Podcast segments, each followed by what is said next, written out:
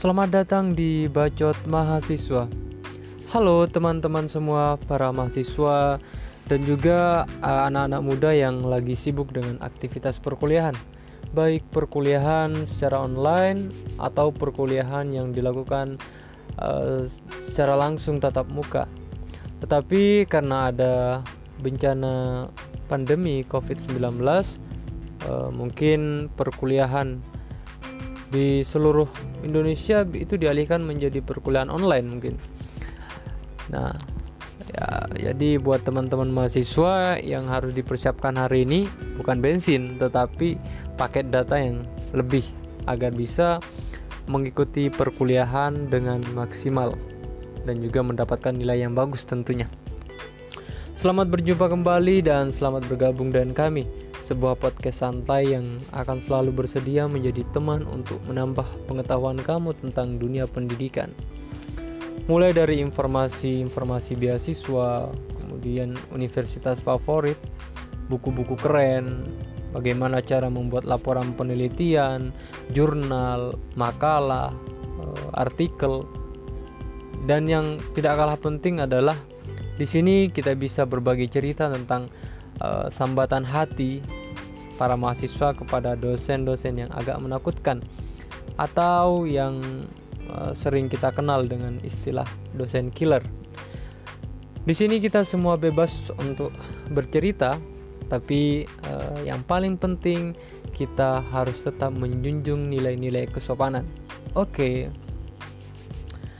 Oke, okay, teman-teman semua, di episode kedua ini kita akan bercerita tentang bagaimana menjadi mahasiswa yang berprestasi di kampus. Sebagai seorang mahasiswa tentunya pasti memiliki keinginan, pasti memiliki hasrat untuk menjadi yang paling baik, untuk menjadi orang yang berprestasi baik di kelas atau bahkan dalam lingkup universitas.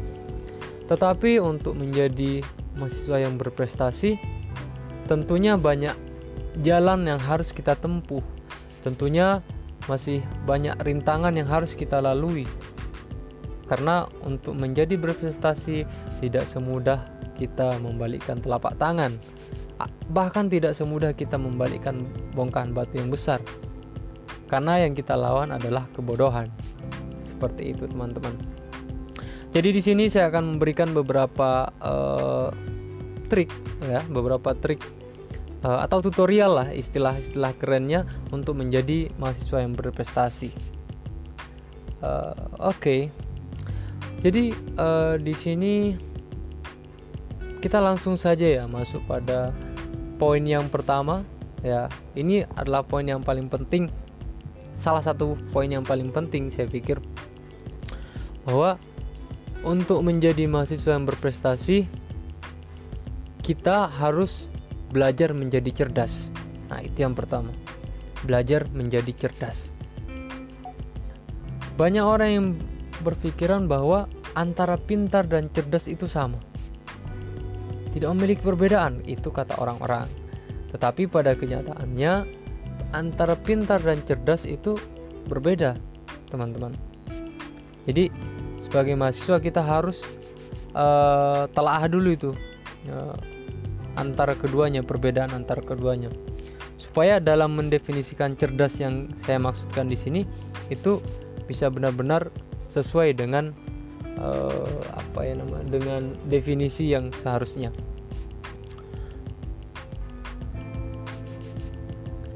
nah secara umumnya ya secara umum orang pintar itu lebih mengutamakan pengetahuan atau lebih mengandalkan pengetahuan.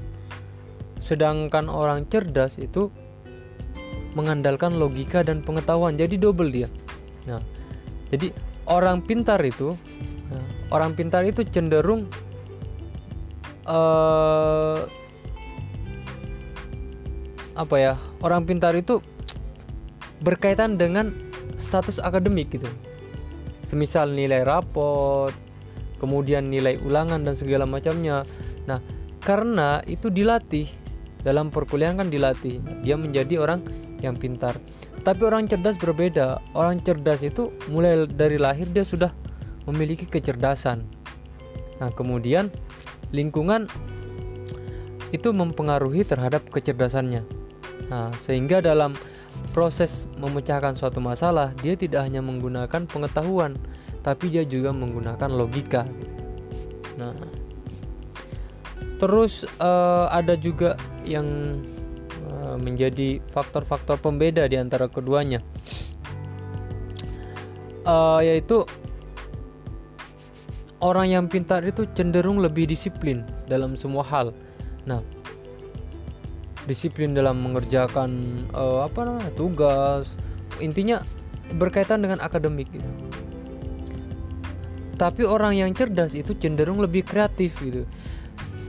Jadi dalam menyelesaikan suatu masalah, dia itu bisa melihat dari berbagai macam perspektif gitu.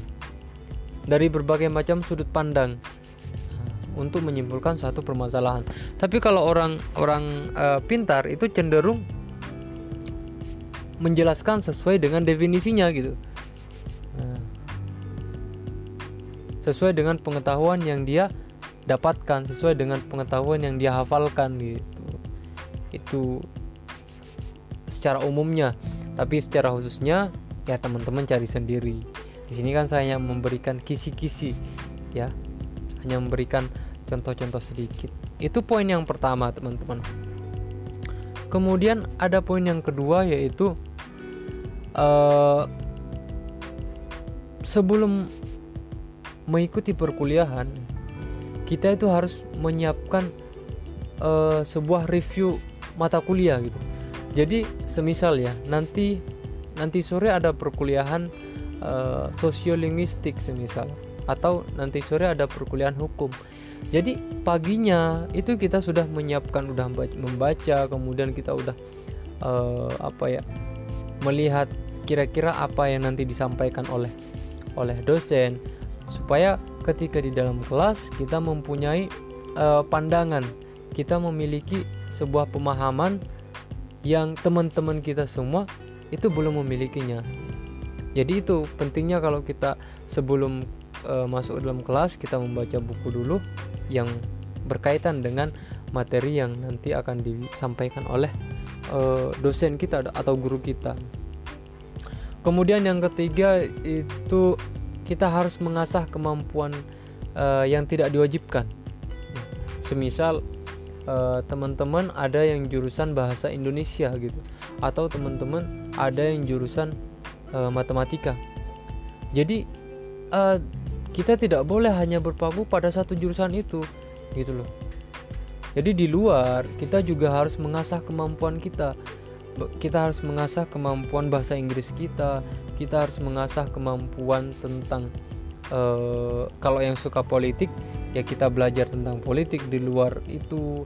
Kemudian yang suka sejarah kita membaca membaca buku sejarah supaya kemampuan kita lebih bervariatif gitu. Seharusnya sebagai mahasiswa memang seperti itu.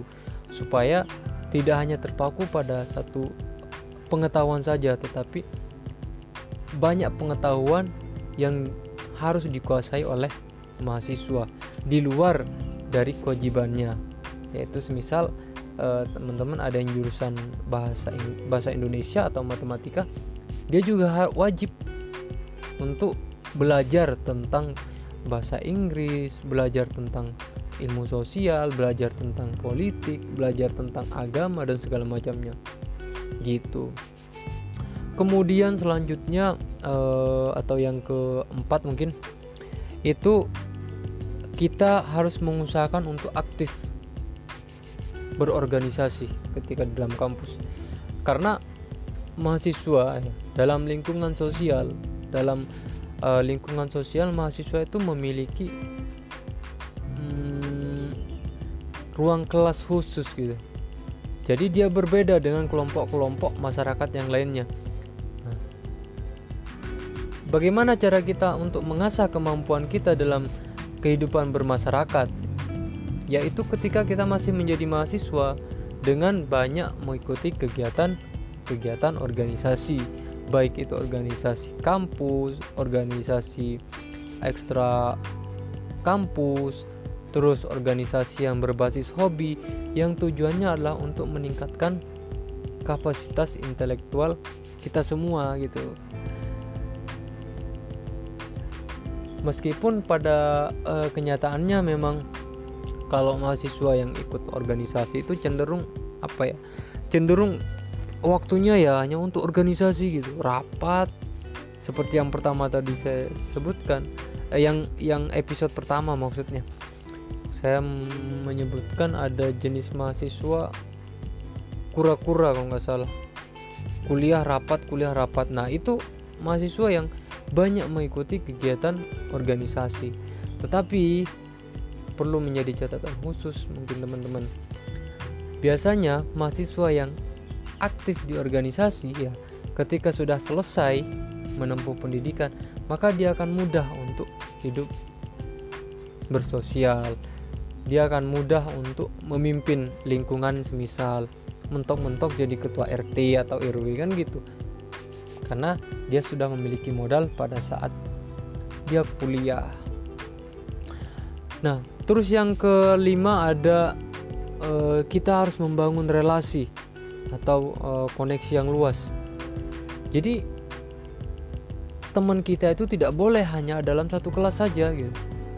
Misal kelas A dari semester 1 sampai semester 8 atau sampai semester 14 kalau nggak lulus-lulus itu temannya hanya si itu itu aja temennya hanya kelas A saja padahal satu angkatan itu kelasnya sampai 10 semisal ada sampai 15 rugi gitu. Masa dalam empat tahun semisal ya paling cepat lah tiga setengah tahun teman kita hanya sedikit gitu. jadi mulai dari uh, kuliah itu kita harus membangun relasi teman-teman. Kita harus kenal dengan dosen kita kita harus kenal dengan kajur kita harus kenal dengan lingkungan kita lah. Kita harus kenal dengan lingkungan kampus. Ya. Dengan birokrasi kampus kita harus usahakan untuk kenal. Kemudian kalau kita ikut organisasi kita harus membuat satu relasi yang uh, yang luas yang itu manfaatnya sangat luar biasa bagi kita. Mungkin pada saat itu manfaatnya masih belum begitu terasa gitu. Bahkan bukan manfaat yang kita dapatkan, tapi agak menderita. Karena kita harus berbagi ini dengan teman kita kan gitu. Kita harus berbagi semisal yang suka ngopi, ya kita harus berbagi uang jajan untuk membelikan teman kita kopi atau yang suka eh, jalan-jalan uh, untuk membayarkan teman kita. Tapi jangan sedih, kita membangun relasi itu seperti kita menginvestasi masa depan gitu karena kita tidak tahu teman kita ini 5-10 tahun yang akan datang dia akan jadi seperti apa apakah dia suatu saat bisa membantu kita atau kita yang bisa membantu dia itu manfaat kita membangun relasi yang luas jadi jangan takut-takut buat teman-teman semua yang uh, sedikit memiliki teman nah, atau temannya hanya itu-itu saja dalam kuliahan, ayo ubah kebiasaan itu. Waktunya teman-teman semua untuk uh, membuka pikiran, untuk membuka hati, bangun relasi yang luas agar pengetahuan kita yang dapat yang didapatkan itu lebih banyak lagi gitu. Pengetahuan itu bisa kita dapatkan dari teman-teman gitu. Bukan cuma dari dosen, dari teman-teman kita bisa mendapatkan pengetahuan juga nah terus yang keenam itu ada uh, kita itu harus melakukan sesuatu lebih dari biasanya semisal uh, ini bisa dikatakan kita harus selalu bekerja ekstra gitu. Ya. Semisal hari ini uh, membaca buku satu lembar nah besok harus dua lembar gitu. Semisal hari ini uh, apa ya hmm, membuat satu makalah. Besok harus berusaha untuk membuat dua makalah intinya apa yang kita lakukan hari ini besok harus lebih giat lagi. Supaya kita cepat sampai pada tahapan mahasiswa yang berprestasi. Karena saya adalah orang yang yang yang sangat yakin teman-teman bahwa usaha itu tidak akan pernah mengkhianati hasil. Semakin keras teman-teman berusaha untuk menjadi mahasiswa yang berprestasi, maka prestasi itu akan semakin dekat dengan kita. Gitu jadi jangan khawatir ketika kita sudah bekerja keras tapi masih belum sampai pada tahap berprestasi itu jangan bersedih. Mungkin prestasinya kita akan dapatkan ketika kita sudah selesai menjadi mahasiswa. Gitu. Karena prestasi itu menjadi misteri sebenarnya. Apakah kita dapatkan pada saat perkuliahan? Kalau secara akademik ya iya. Tapi secara kemanfaatan bagaimana? Kan gitu terus uh, selanjutnya ada lagi uh, untuk menjadi mahasiswa yang berprestasi itu kita harus punya tujuan yang jelas. Nah, bagaimana kita akan menjadi mahasiswa yang berprestasi kalau tujuan saja nggak jelas? Iya kan? Tujuan itu harus jelas. Kita kuliah ingin jadi apa gitu. Supaya apa? Supaya tahapan untuk mencapai tujuan kita itu kita sudah buat planning step by step gitu. Kita buat kita sudah membuat uh, apa ya cara untuk mencapai tujuan. Tapi kalau kita masuk kuliah masuk ke kampus semester 1 ya kita tidak tahu tujuan kita apa. Bahkan sampai semester 8 dia nggak tahu tujuannya apa. Maka kita bisa apa ya kayaknya harus disadarkan kalau ada mahasiswa yang seperti itu. Yang sampai semester 8 atau bahkan semester 14 dia nggak lulus-lulus hanya karena dia nggak tahu tujuannya. Nah itu mungkin kita perlu kasih bimbingan khusus gitu untuk teman-teman seperti itu. Jadi buat teman-teman, ayo. Mulai dari awal kita harus menyiapkan tujuan kita supaya langkah-langkah untuk mencapai tujuan itu bisa kita persiapkan mulai dari sekarang. Kemudian uh, yang paling terakhir adalah memiliki mentor. Mentor itu atau uh, bisa disebut pelatih di luar dosen lah gitu. Jadi selain memiliki dosen tetap di kampus ya kita juga harus memiliki mentor teman-teman yang itu berfungsi untuk selalu menyemangati kita gitu berfungsi sebagai teman berdiskusi kita semisal ya di eh, bagi teman-teman yang tinggal di kontrakan mungkin uh, punya teman kontrakan yang usianya lebih tua dan juga lebih ber uh, apa ya yang lebih memiliki pengetahuan yang cukup lah. Nah itu kita jadikan dia sebagai mentor. Jadi apa yang kita dapatkan di kampus kita diskusikan dengan dia ketika ada di perkuliahan ada di uh, kos atau kontrakan. Nah kemudian dari perilaku seperti itulah muncul kebiasaan berdiskusi. Nah jadi teman-teman uh, berdiskusi itu itu mengasah bagaimana kita mengolah logika dan pengetahuan. Gitu. Supaya menjadi orang yang cerdas. Menjadi orang yang cerdas itu akan semakin dekat dengan mahasiswa yang berprestasi. Tetapi ingat teman-teman semua, prestasi itu tidak ada gunanya ketika kita tidak memiliki kemanfaatan. Jadi bagi saya yang paling penting adalah kemanfaatan. Karena ketika prestasi ya, prestasi itu yang menikmati itu hanya kita sendiri tetapi ketika ilmu itu sudah menjadi memberikan satu kemanfaatan, maka tidak hanya kita sendiri yang merasakannya, tapi juga orang lain ikut merasakan. Jadi uh, semangat kuliah. Mudah-mudahan teman-teman semua menjadi mahasiswa yang teladan, yang berprestasi, yang cerdas tentunya, yang ilmunya bisa bermanfaat untuk uh, orang lain dan juga masyarakat dan mudah-mudahan negeri ini cepat sembuh ya agar kita bisa beraktivitas seperti semula. Oke, tetap semangat dan jaga kesehatan. Bye bye.